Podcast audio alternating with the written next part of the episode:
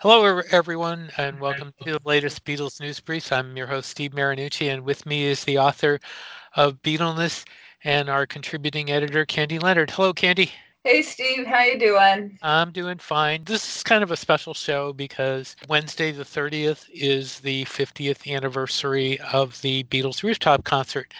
And what we have in store, in addition to the news, which we're going to hold off till the end, um, is a couple of interview clips. One I did in 2011 with Michael Lindsay Hogg, the director of Let It Be, and another with Ken Mansfield, author of The Roof, who was on the roof that day. But before we get into those clips, uh, Candy and I uh, wanted to discuss the event, and I wanted to get her thoughts on what she thinks about this whole thing and and you know put a little bit of historical and whatever significance on on this. Um, Candy, what do you think about this? What do you think about the rooftop concert in general?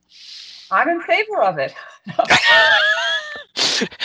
okay, that there we go. That's a that's a good start. Um, well, I, it's hard to believe it's been 50 years. Um, I have a few thoughts about it. I mean, what's interesting is that you know we've all seen so many sort of clips of it and YouTube and you know different. Um, we've seen it out of context, but it's interesting to remember that the first time we saw this was at the finale in Let It Be in the movie back in May, back in May of 1970. So I mean, I actually almost forgot that, like, that's where I first saw it. Like, I had to think back about it because it's been like so many of their things, you know, recontextualized and we see it in all different places. But yeah, so, you know, when we first saw it, we, it was the Beatles had, it was spring of 1970. The Beatles had just broken up. The McCartney album had just come out. So it was a really kind of, um, you know, poignant time for Beatle fans and I think that um, you know the film was kind you know in the knowing that they had broken up. I think that we saw a lot of the you know we it was kind of a Rorschach test in a way, but like by today's standards, I suppose. But we saw you know the the discord, and we saw that maybe they didn't look so happy, and and of course Yoko and people didn't quite know what to make of that, but that the scene that we're focusing on today, the rooftop, was really a kind of really grand finale in the you know capital G capital F. Um, you know, it was the last time they played in public, mm-hmm. and I was thinking back to this notion. You know, John's. Um, you know his uh, inspirational phrase about you know top uh, toppermost of the poppermost. I mean, there they were on the roof. You can't get more topper than that. And there's something I think really sort of the metaphor of them being ascendant in that way as their final performance. There's something very, um, dare I say, almost spiritual about it. Mm-hmm. Uh, which, uh, some of the context around that is what the clip uh, with Michael Lindsay Hogg, um, which will be the uh, first clip, um, he addresses. But it, at the same time, you know, uh, uh, what's really kind of interesting is that they were getting back to the people. Yeah. Because they were because they were playing on a roof. This was not a formal concert. This was not Candlestick Park. This was not, you know, Dodger Stadium uh, or you know many of the other places they played. This was a, a roof where anybody that was in the vicinity vicinity could have, you know, come around and heard Right. And, and and a lot of people a lot of people did from which we could saw which we saw in the Let It Be movie. Right. They created a happening. Right. What they did in you know in '60s parlance, so what we might one of the people I one of the fans I interviewed for Beatleness referred to it as saw it as kind of like a flash mob, you know ah, that that yeah, that's, that's a great know, description yeah you, you hear the music you don't i mean imagine you know city street and you know you work in that area and you hear this of course you know everybody knew who it was because they knew that they were you know had offices there. And people just you know i mean if you look at you know how people were looking up and it's really i love i was you know looking at it yesterday and the the clothing that the secretaries, you know, the women who are like on their lunch mm-hmm. break and the men in their suits. And it was just really, it was, it was really like for the people. I mean, and I mean, I don't, I don't think, I mean, I think uh, what I understand is how it came about was because they wanted to play live and the logistics of playing live had gotten so difficult. They couldn't identify an appropriate, you know, a venue that would work. So they thought, well, why not just do it there. And you know, I, I I wonder if they thought about like what would happen, or would people try to come up, or or whatever.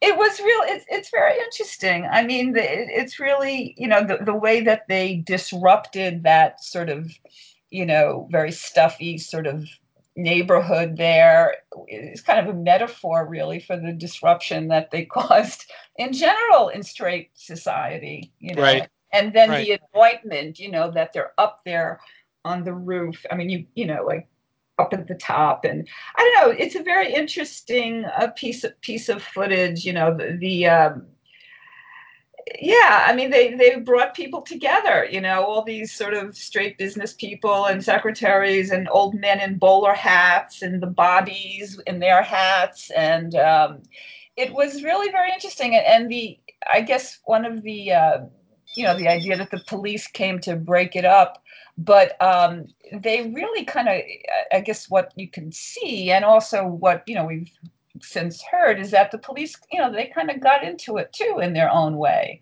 mm-hmm. um, you know that that they were sort of I mean, you know, to, to stumble upon that at lunchtime, I mean, and, and to then, and for the cops to then have to sort of go and address it. I mean, it must have been quite a thrill for the people who were there. Um, but I wanted to talk about the, the chemistry between the four of them too, which I thought was very interesting.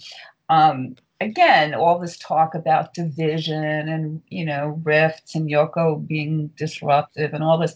But if you look at the chemistry and the eye contact between John and Paul, it really is quite beautiful you know they, they're having fun doing what they love to do which is to play music together. Right and, and, and, it, and, it, and yeah and uh, you know of all the places to do it they're i mean here's the biggest band in the world playing on a playing on a freaking roof. I mean you know, uh, even the Rolling Stones. Well, I should say the Rolling Stones did one thing that I can recall comes close to that is when they did the little surprise thing on the back of the pickup truck that that went through. I think it went through Times Square.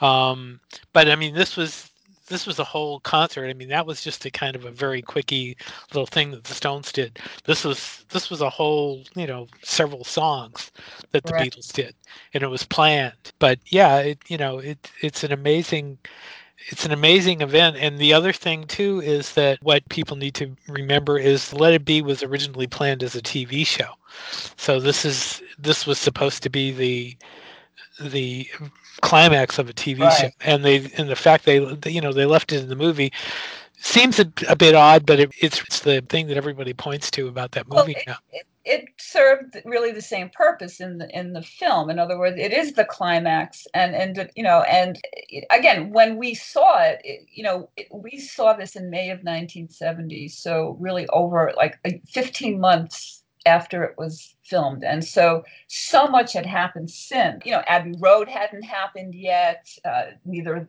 Paul and John hadn't gotten married yet. And it was, it was, you know, the time, the disruption of the timeline, even to this day, kind of makes it confusing at, at times. But um, it, it really serves as a real monument, I think, to um, you know, to their greatness. I, I, a couple of things I noticed about it too. I but mm-hmm. I, I, Paul looks better now than he did in that clip. I think. I thought George actually looked pretty good of all of the four good. of them, but I think if anybody looked good, it was George. Yeah, uh, George definitely looked good. Well, I think that was George's best period, actually. Um, but um, yeah, I mean, Paul looked overweight. He looked. Uh, I'd say he looked. I mean, he, they were all having fun, but the, the way he was dressed kind of made him stand apart, and also that that big full beard that he had. Um, I, he, I don't think he looked so great. The other interesting thing, you know, people talk about the rivalries between John and Paul all these years. One of the things I've noticed, and I don't know what its significance is Uh, maybe somebody would want to opine on this, but they they ne- you know they both had um, beards on and off, mm-hmm. and beards are very much a symbol of masculinity. You know, they never both had a big you know full beard at the same time, and I think that's kind of interesting. I'm not sure why, but um, you're talking you're talking about during the Beatles, not yeah. late, not later. Yeah. They you know they they both had beards at different times but never at the same time. But there's something about paul's beard there and his weight and his choice of the suit. I don't know. It, it's like he was in some sense apart but yet in terms of the music and the chemistry he they were all quite you know cohesive but i don't know i just thought his his appearance was there was something about it that seemed um I don't know. Can't quite put my finger on it. Okay. But right, um, right. yeah, I mean, it was just it was wacky. You know, it was the Beatles. You know. Okay. All right. Let's bring on the first clip of, and this is a, a an old clip. Uh, I talked to Michael Lindsay Hogg, the director of Let It Be, in 2011 on the release of his book, and we talked about a lot of things, not just the rooftop, but here's Michael Lindsay Hogg talking about not only the rooftop concert, but let it be the film itself. Um, talking about the, the, the movie on um, on DVD, um, uh, I interviewed Ron Furmanek, who restored the movie, and he said he made a great point that um, the film has a much more positive look in the restored version than the the grainy print that's been surf- that's been around for years and years. Um, is that closer to the original intention of the film to be a, a more positive film, or or did you know uh, was it, were you were you trying to make it what it was, or what it what it's always appeared to be? Well, I'll tell you what I think is that um, when the film first came out in 1970, mm-hmm. that's actually when the Beatles broke up, and the the fans, the audience, were heartbroken and angry that the Beatles had broken up. Mm-hmm. And so therefore they thought the film was in some ways a kind of downer because that's the period it was documenting the Beatles. Mm-hmm. But it was never intended to be an upper or a downer. It was just intended to be what it is. However, uh, the rooftop concert, which um, we decided to do because the the the it originally was going to be a television special. Then we couldn't agree on what the television special was going to be. Then it turned into a documentary because we were shooting footage, which is going to be used as a teaser if mm-hmm. there ever was a television special. And so then we decided to go up in the roof and do a concert. That's a very, very up experience because they didn't know it and we didn't know it. It's the last time they ever played together to any kind of audience they were happy while they played. All the kind of sniping and and you know um, them getting on, on each other's nerves that was all gone. They were really happy. They rocked and they rolled like they had when they were teenagers. So the movie has a has a very up ending now and then.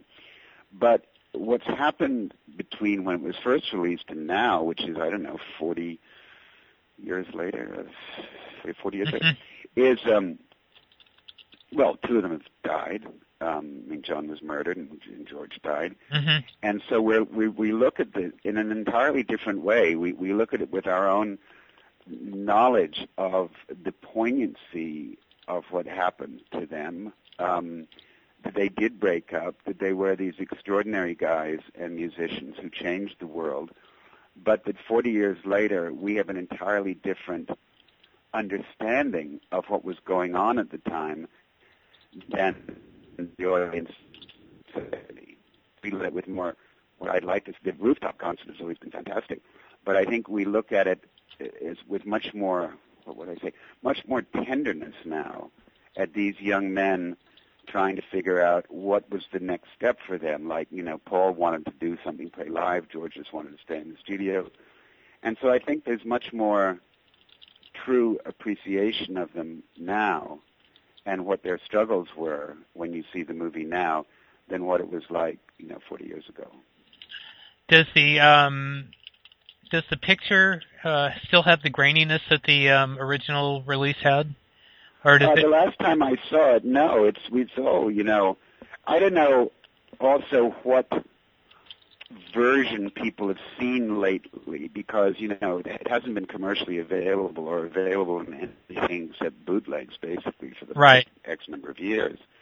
And so if it's great, it was never that grainy actually because we shot it on 16 millimeter and then we blew it up to 35 and and you know washed the print very carefully so it wasn't really that grainy. Um, but now, thanks to new technology and color correction and things, uh, the movie looks wonderful. When you went over the rooftop concert, I didn't really have a follow up, but I, but I, I, everybody always wants to know about the rooftop concert, and you kind of gave a little description about that. I mean, I've talked to Ken Mansfield who was there, and he, you know, he told me some stuff about that too. Um, I mean, when you, when the police came in, did it, you know, was that um, I I believe you said that you had you had the um, the cameras on the on the mirror so that you would catch the police coming in because you knew they were. No, what I we we thought.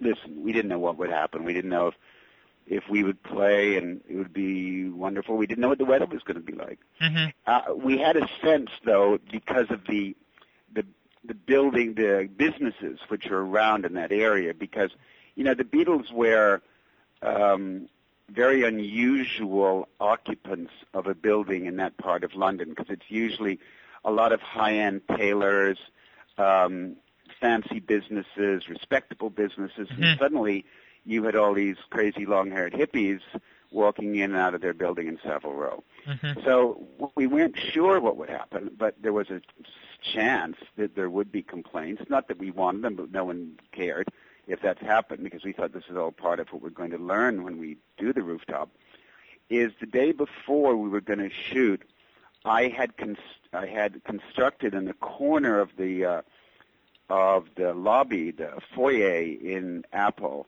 a two-way mirror.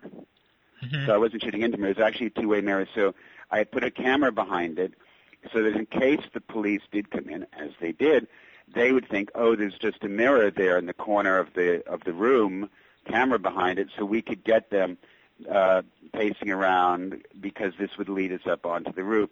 So it was yes, sure. I was thinking ahead, might this happen? And then it did happen. And so they put very interesting shots. The police, you know, right. everyone's trying to everyone's trying to delay them. Oh yes, Mr. Policeman, thank you. Wait here for a second. Let me just go and get so and so.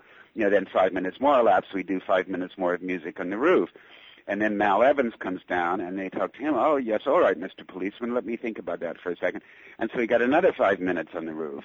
And then Mal takes him up, and then he, he the policeman says, "You have to stop. You can do one more song, otherwise we're going to have to arrest you." Now that was going to be a very big problem because how are they going to arrest the Beatles? There was right. one or two cops up there. They'd have had to get, you know, six cops. They'd have had to unplug the amps, and it would have been a sensational scandal. Beatles right. arrested, you know.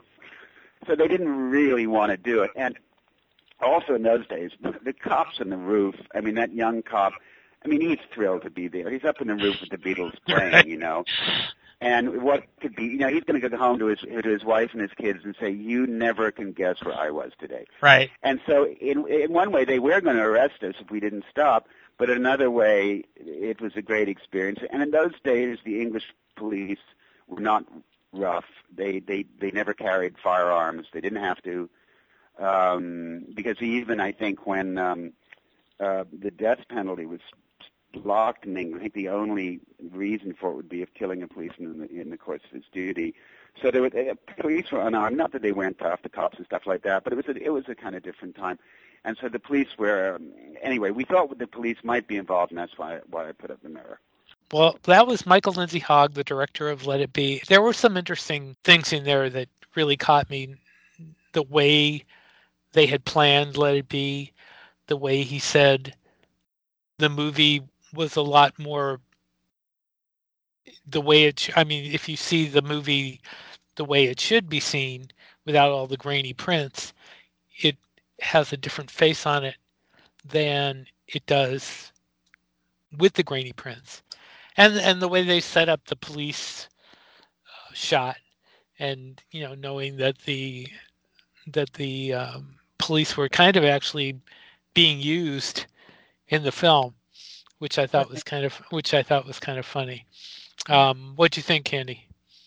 I, it was interesting to to hear his perspective. He said something that really struck a chord with me, um, and I think I've said this before in some of our conversations recently about how you know looking at them now, you know, at at the age I am now, and looking at them like they look like you know four you know young men finding their way in the world you know and and i, I think he used the word tenderness mm-hmm. and i I totally, I mean, I, that's how I feel sometimes. Like I look at them with this feeling of, you know, one a sense of wonder, of course, and you know, just appreciating the music and all that. But there's this, you know, them as as people and the crazy life they lived, and here they were, and it was almost all over. Although at that moment it you know, it was, as I said, it was 15 months before the breakup. But there's something, you know, you look at them, and uh, again, like he, I think he said something about um, looking at them with tenderness, and I totally get that, you know. Mm-hmm. Mm-hmm. I thought that was very sweet, and he said something about understanding their struggles. I think something like that. Right. And I, and again, like I totally get that. I mean, they had the world at their feet in that scene, literally, you know, because they were at the toppermost of their building there. But um, yeah, there was something. Um, it's it's very poignant to look at it now. Yeah. Mm-hmm. I know, and uh, it, it hopefully, and it, and it's looking like, I mean, we're getting a little hints that it will be released again. Um, I mean, I uh, that story aside, that Paul is thinking about a, a new cut of, of Let It Be, I sure as hell hope that they're not planning on not releasing the movie as it was. Yeah, I think I that mean, was a really big mistake to basically re-edit it to tell a different story. I, but you know, I, I mean, I think that for historical reasons, they should just leave it as it was. That said, and I know I'm going to be criticized for being anti Paul, but you could imagine Paul wanting to kind of re edit the whole thing to tell a different story. But I think well, that would be a mistake. I here's my here's my feeling on this. They can they can re-edit the movie and make a director's cut if they want to, as far as I'm concerned, as long as they put the original print out again. I think I think for historical reasons you have to do that. You can't you think there should be the original and then the director's cut being the for lack of a better phrase sanitized version. Well, I don't know. Yeah, I don't and I think sanitized is the wrong word, although that's probably what uh, you're going to be looking at, you know. I mean, look at what they did with Let It Be Naked, which I mean is fine to a point. And as I was telling as I and I think uh, it's on the the uh, my the topic uh, the uh, discussion with Ken Mansfield.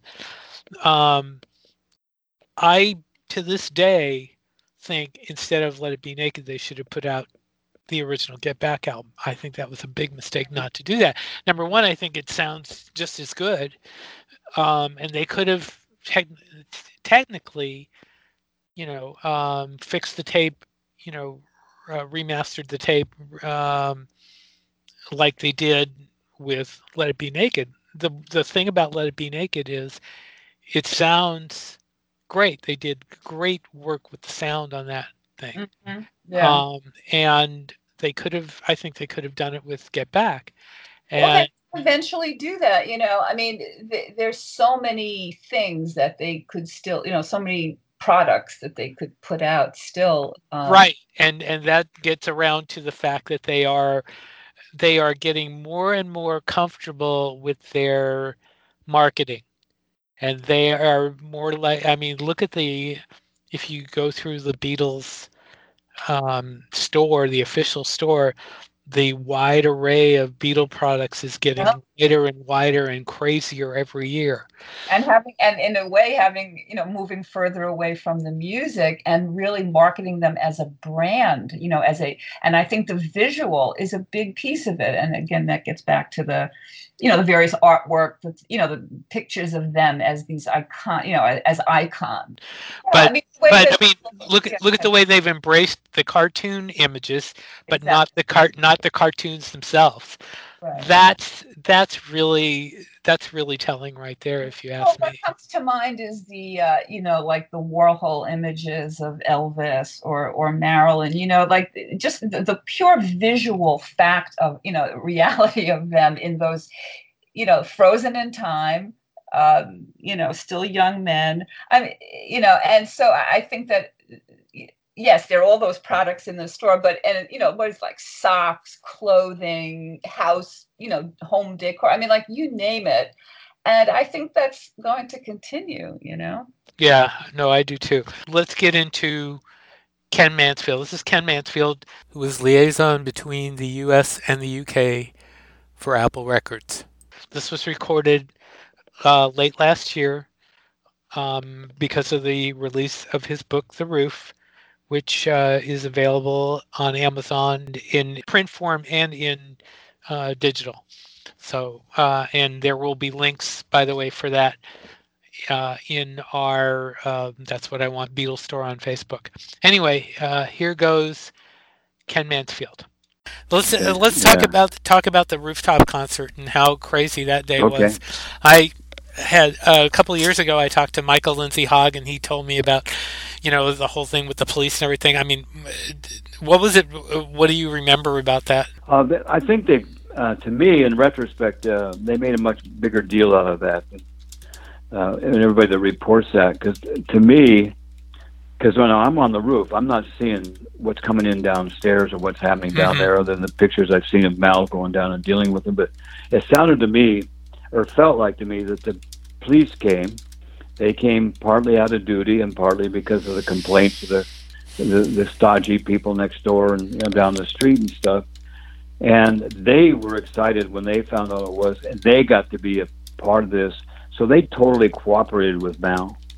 And I think I said in the book too. Sometimes I forget, but I think if Neil would have been down there, it might have been a whole different story because Neil was a little bit more caustic and a little more harder edge. But Mal just made friends with him and so they worked with him. They came up. I mean, uh, there was a time that they allowed it to go, so that you know things needed to be accomplished up there, and they were in sync with. Okay, now we can shut it. Now, now we'll shut it down, right? But we'll wait until this is done, or or whatever. Uh, it was never that dramatic to me. I made it even more dramatic in a way just by input I've had from other people when I wrote about in the book, because there were other observations on that. Mm-hmm. You know, of course, I I wasn't watching that as much other than just seeing uh, Mal's guy, the guy come up, Mal brought him up, and he's standing there with Mal, and and it's like they're talking, you know, like okay, now or you know, whatever. So it didn't seem that dramatic to me. Did Michael? Was it dramatic? Did he think it was dramatic? Or? I mean, he he talked about you know, uh, I guess photographing it from his you know from his standpoint, photographing it. Yeah. It came across. It certainly comes across as somewhat dramatic in the movie, as you know. Yeah. Um, yeah.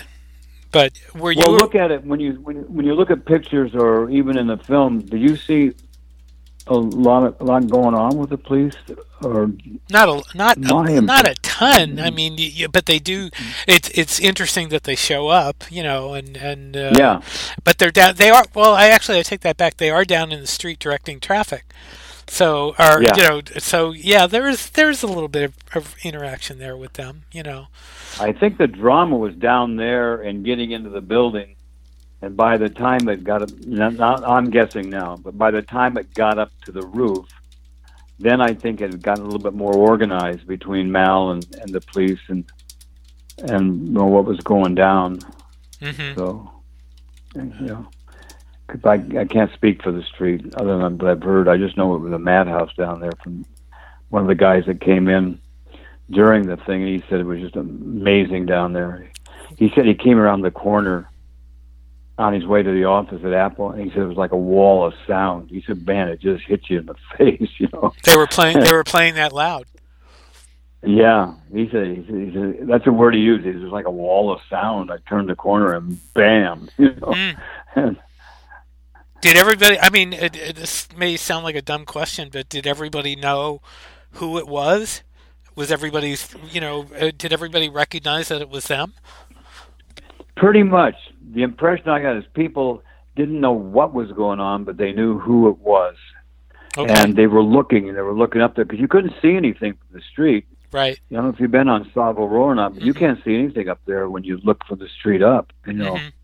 so the only people that could really see it were the people who are on the other tall buildings and windows and on ledges and stuff like that could really see. But uh, my understanding is everybody knew who it was really quick, you know. And of course, as soon as one person knew it was, they go, "Well, it's the Beatles." Oh, it's the Beatles, and they just pass it around, you know, up and down the street. Right. Was it? I I assume it was very loud for you up on the roof. I don't remember it being very loud. Really? I really don't, because now I'm trying to think where the music was projected, I think probably like being on stage. That's interesting. I never thought about this, uh, Steve. Mm. My impression would be it'd be like standing on the stage with a band. It used to stand like on okay. the amps with Waylon and stuff, and the music being projected away, away from me. Right. Okay. And maybe that's what it, maybe that's what it was up there. That now that's interesting. I've never even thought about that. But no, I don't remember it being loud up there, that loud. Who were you, who were you standing with? Who who was standing near you uh, during the during that? Well, Kevin Kevin uh, uh, Harrington and I were standing together over uh, right right in line with the with the band. Mm-hmm. There's that picture on my cover, and we were like three feet away from George. I mean, there was a small space up there. It wasn't a very big space, and uh, as I wrote in the book, you know, I was, I was a little embarrassed that it was, it was so nonchalant about being up there, and him and I are chatting while it's going on. But uh, it was uh, it was just another day. It really was in a way another day. There was so much exciting and so many different things, so many crazy things happening all the time. That some of the people that, that could have come up on the roof didn't even come up because it was just another thing, you know. Hmm. And so. Uh, and then uh, I sat with um, I can't remember if I if I sat down with Yoko and Maureen and Chris how I can't remember quite how we assembled on the bench there together. Um, and then I can't remember if I got up. I remember I helped with a chair. I can't remember, but I was basically at two places: standing there where Kevin was, standing against, leaning against the wall, and then, then sitting on the uh, bench with or chairs with uh, Yoko Maureen and Chris. That's funny. Has has all the uh, I don't know if you've heard all the the bootlegs of the rooftop, but has everything in the rooftop been? I mean, is there uh, how long was the how long was the concert? I guess that's the question. Is, you know that I forty. It was 40, 42 minutes. So and uh, they had pre they had pre recorded some of the stuff downstairs, not pre recording as meaning to pre record, but had recorded some of the stuff downstairs. Mm-hmm and then used use some of the live stuff. I think pretty in, uh, intact from up on the roof. There's some pretty live stuff there. Uh, I know uh, when you think about how cold it was up there and how they hadn't been really been playing together for a while and stuff like that. It's really a good, uh, just a good rough, you know, the rough tapes on that are really good to listen to. They, they did really good. I was going to ask you how cold it was because I because everybody remembers you know uh, the the coat that I guess uh, the, the, fur coat that John was wearing. Uh, you know, I mean that was a yeah. Um, how cold was it that day? I think it was in the 40s. I think with the wind, uh, I think it was 47 or something there. Uh, that morning, maybe it was 47. It may have warmed up a little bit, but we had a, we did have a breeze there, and uh, you know, John was really was really bothering John. He was really cold, and and George, I've never seen it on any of the film, but uh, he had me light some cigarettes and hold them between my fingers so he would go and put his tips of his fingers up close to the coals because they were so cold and he couldn't feel the strings. And when you take all these things into consideration, that they played as good as they did up there, it's, it's pretty amazing. But I think they start having a good time. Uh, you can tell by some of the banter and just kind of the looseness of things. I think they really, maybe there's a little bit of the cavern up on that roof that day, you know, just mm-hmm. jamming away. That was Ken Mansfield. Candy, what'd you think of that?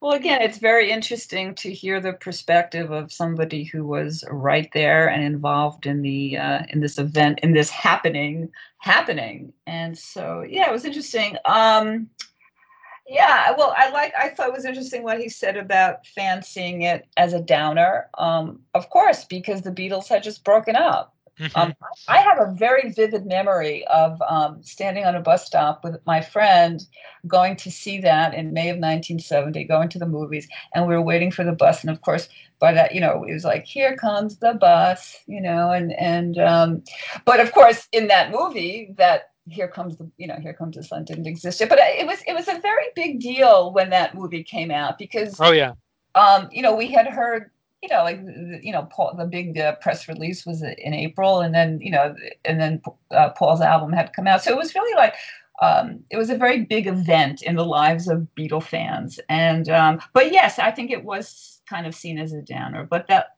Eh, last scene, of course, was, as I said earlier, you know, it was just the grandest of all grand finales. And the thing with the cops is interesting too, like the, the sense that the cops were breaking it up, which sort of fits the 60s narrative of like the man coming and like, you know, trying right. to cool it. But in fact, it, that really, I guess, wasn't really it. They kind of got into it as well. So, yeah, it's very interesting. I mean, my takeaway from all of this really is that I think they passed the audition.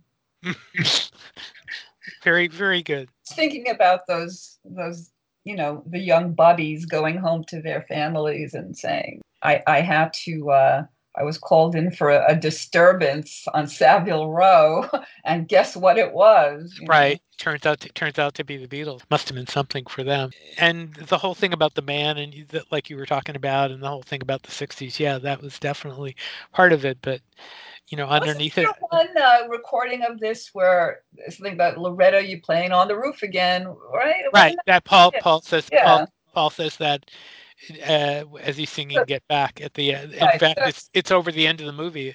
It's over right. the end of the movie. So right, so that also feeds that narrative of like you know the bad boys and you know being and the man versus the man. You know. Um, yeah, I don't know. It's funny. I, I, I look at. I hadn't. You know, I was watching it last night and, and anticipating us. You know, having this conversation and I mean, this might sound crazy, but like so much time has passed, and I look at them, and as I said earlier, they look so young to me. And, and like there was this flash where it's like they look like the cool boys I knew in high school, frozen in time. wow. Um, I don't know. I mean, I, I, mean, so familiar. You know, every every right.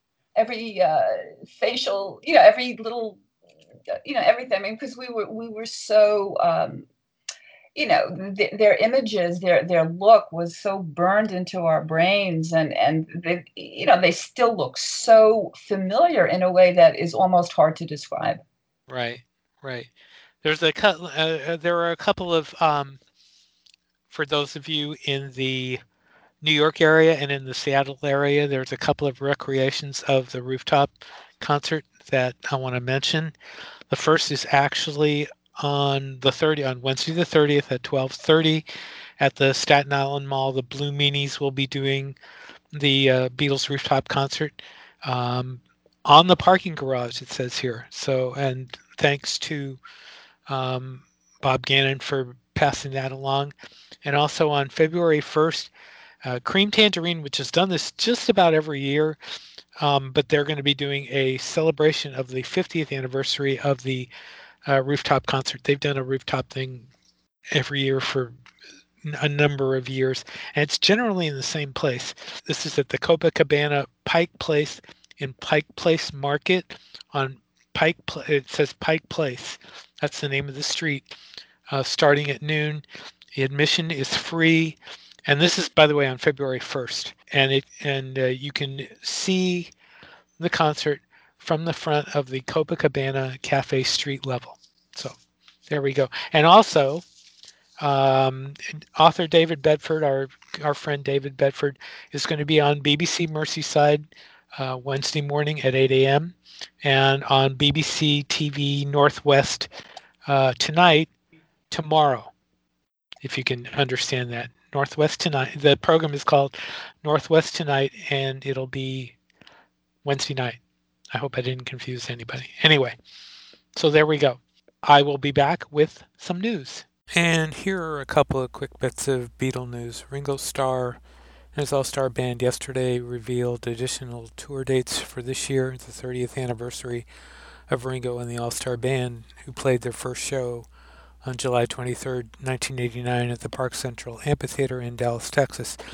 The first leg began with one U.S. show at Harrah's Resort, Southern California on March 21st, and then the band heads to Japan and launches in Fuk- Fukuoka on March 27th and wraps up April 11th in Osaka.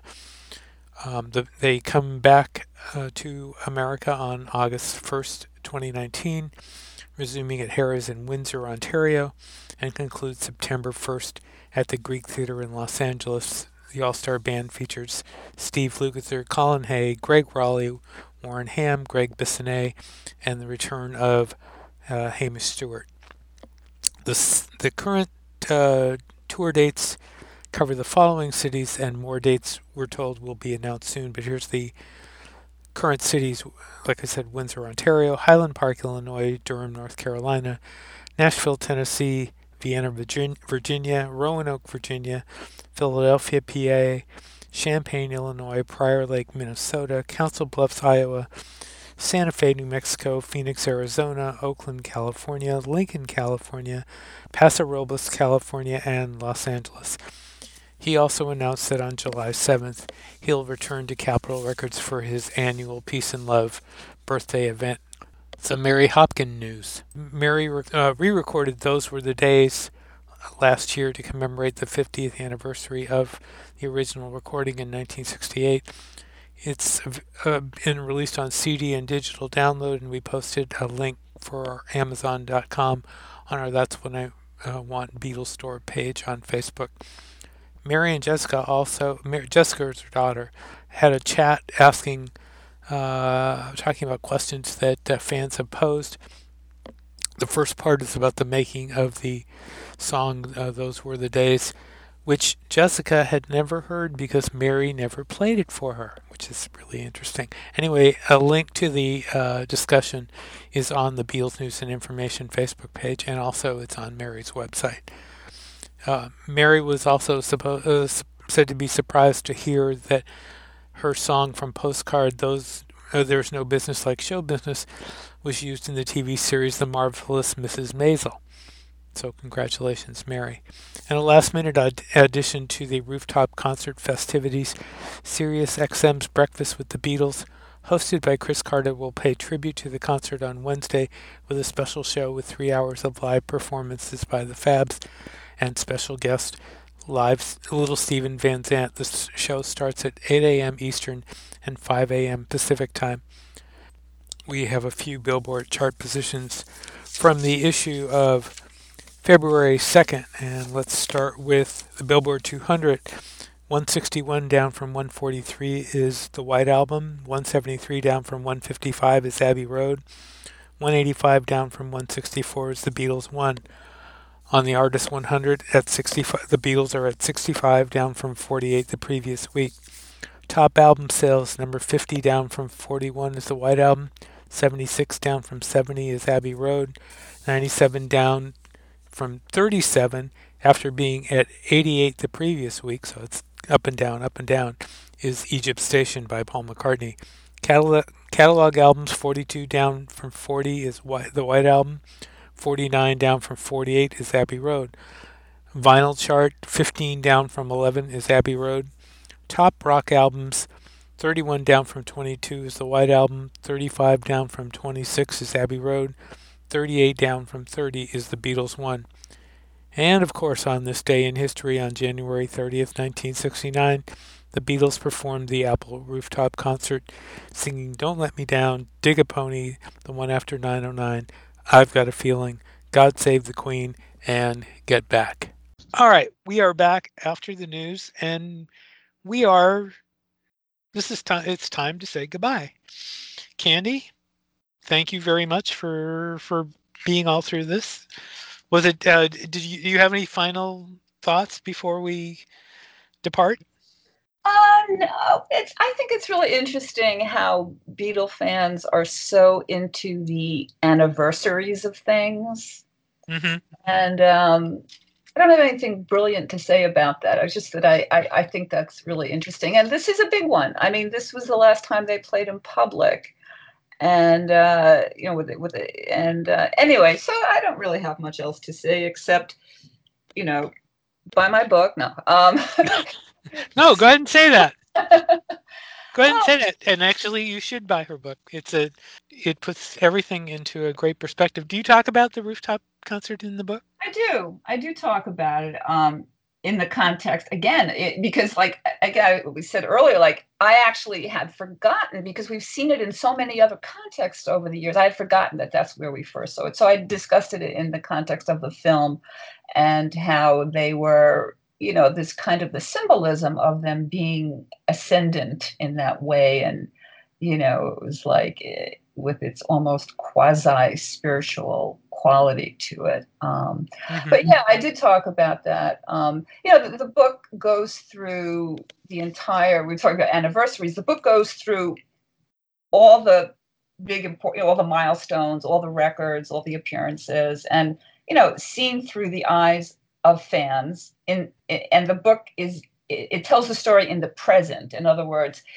the perceptions of fans we only knew what we were told. We didn't know all the backstories that we now know. And so it really puts you on that timeline experiencing them as the fans did um, during those six amazing years. So um, anyway i didn't know we were going to get into all that but yeah no i i uh, people seem to like it. I still get emails regularly from people who are thanking me for telling the story, for documenting the experience of first generation fans. And, uh, you know, in, in, I don't know, what, 30, 20 to 30 years, we may all be gone.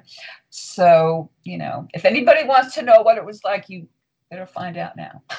that's, that's true. Interesting is how sentimental we've become about Beatle things. And, you know, it's not something we really cared about, or the Beatles really cared about, you know, 10, 20 years ago. But all of a sudden, now we care about it a lot. And I think a lot of that has to do with social media. I mean, as you notice every day, there are postings about various Beatle anniversaries, mm-hmm. what they what they were recording on that particular day, which is actually you know pretty significant. But I mean, even things that are non-recording things, non-musical things, we care. You know, we, this was the day that you know. Well, certainly all the life you know all the um, events in their lives you know the the marriages the divorces the mm. breakups the uh, travel that they did. But certainly, you know, the well, of course, the big one is when they met in, you know, at the uh, church in Liverpool. Mm-hmm. You know, that's like ground zero and and then you have you know all the events the re, you know the releases and all that but yeah i mean i think that fans first generation fans are i don't know if it's because we're getting older and maybe more sentimental about it um, you know, it was a miraculous thing that we witnessed. And so it becomes like, oh, this was the day that happened. Now, of course, the last few years we're into the 50th, we're into the half century. So, right so you know the rooftop and of course abbey road we have the 50th later this year. So there is a there is that whether this will you know soon it's going to be the 60th will we still be following these anniversaries? I don't know. It, it's it's a very interesting thing um that's a weird point and something i hadn't even thought about is whether we'll be still i i think somebody will you know and i don't know whether they will to the extent that they are now, I think they're picking up on, you know, these 50th anniversary things a little late. I think they should have started sooner. But um I mean well, I think the Beatles should have should have honored 50th anniversaries before this. Before the, I mean, the Sergeant Pepper box really kind of started that whole the whole thing. I mean, for people who remember they did put out a 30th anniversary White Album set that basically mm-hmm. that just was a repackage. It mm-hmm. didn't have anything extra, and it, it it did have it the only thing it had was numbers, and that was it. You know, yeah. so they didn't do anything. They didn't do anything special for the for the 30th anniversary of the White Album. But here comes the 50th, and they go they go crazy. They, they well, again, they're probably realizing as they go, like like they have this brand that is of you know like so much value and and cultural importance, and they may be kind of you know they might have realized in in 2013 or 2012 hey we're going to start this timeline of 50th anniversaries but you're right there was no revolver Right. There was nothing, be- nothing before Revolver. I mean, they missed all the 50th anniversaries. Right. I mean, they've they put out they put out box sets. They put out the the U.S. album sets, um, both the the Capitol albums and the U.S. album box with all the, you know, the little with the remastered sound and stuff. And I have a feeling that in future future generations who will certainly be listening to them and having their images around their homes as decor, I think that they may be less tuned into the timeline than we are um, because we lived it. Yeah. Well, we'll see. I mean, it, it, I would like, you know, if you're a young fan and, and you'd like to comment on that, I'd love to hear. We'd love to hear your your thoughts because that that is an interesting thought. That will younger fans, you know, really care about this stuff down the road? Uh, I think somebody will be. I think I don't think they're going to let go of that. I I think, uh, and I talk that I'm talking about, or they. I'm talking about the Beatles brain mm-hmm. trust. I don't think they're, I don't think it's gonna. I don't think it's going to go away. I think to a to a certain extent, amount of money to be made, and they know that.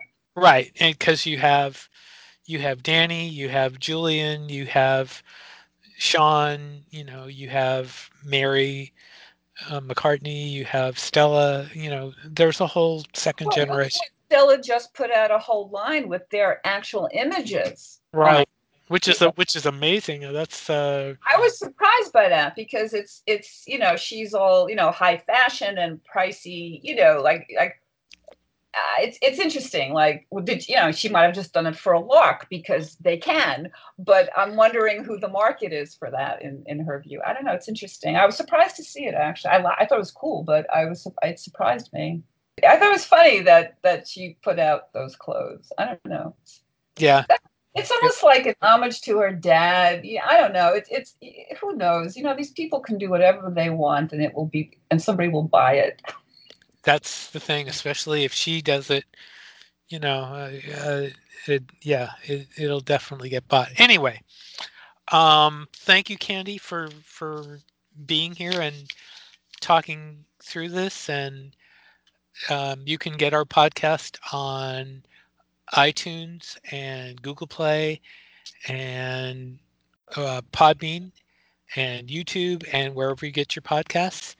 And please subscribe and please send us mail to uh, Beatles News Desk at gmail.com. We want to hear from you. And thanks for listening. Uh, Candy, you want to say anything before I sign off? Just um, have a wonderful week. Okay.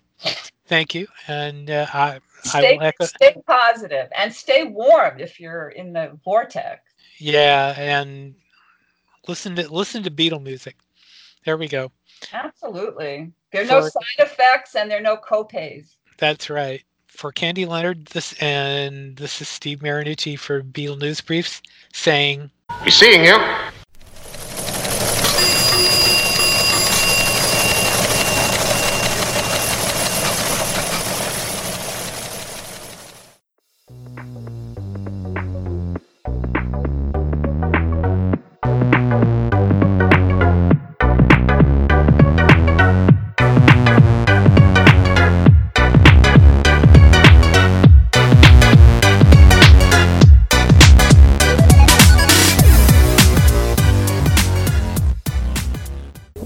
That one. Market fab. Hello and welcome. This is Steve Marinucci, and we have a special add on to our Beatles News Briefs rooftop anniversary special. because of the big announcement the Beatles made January 30th. They announced that a new film taken from the 55 hours of unreleased Let It Be footage will be directed by Peter Jackson. They did not give a release date for the film, but said it will be announced in the future. In the announcement, Jackson said, I was relieved to discover the reality is very different to the myth. After reviewing all the footage and audio that Michael Lindsay Hogg shot 18 months before they broke up, it's simply an amazing historical treasure trove. Sure, there's moments of drama, but none of the discord this project has long been associated with. Watching John, Paul, George, and Ringo work together, creating now classic songs from scratch, is not only fascinating, it's funny and uplifting and surprisingly intimate. I'm thrilled and honored to have been entrusted with this remarkable footage making the movie will be sheer joy, which is an interesting uh, way to put it. But it's it's I'm glad that they're finally doing something with that because it has deserved this. What a few people will probably miss is the note at the bottom of the announcement that the original film will finally be re released, which is something that I called for in the special. They had to do that, so I'm glad to see that. Ken Mansfield, who you'll remember from the show, and was on the roof that day uh, 50 years ago, uh, told us today it sounds like this is something myself and millions of others have been waiting for. Anyway, th- that's the news. Have a great day.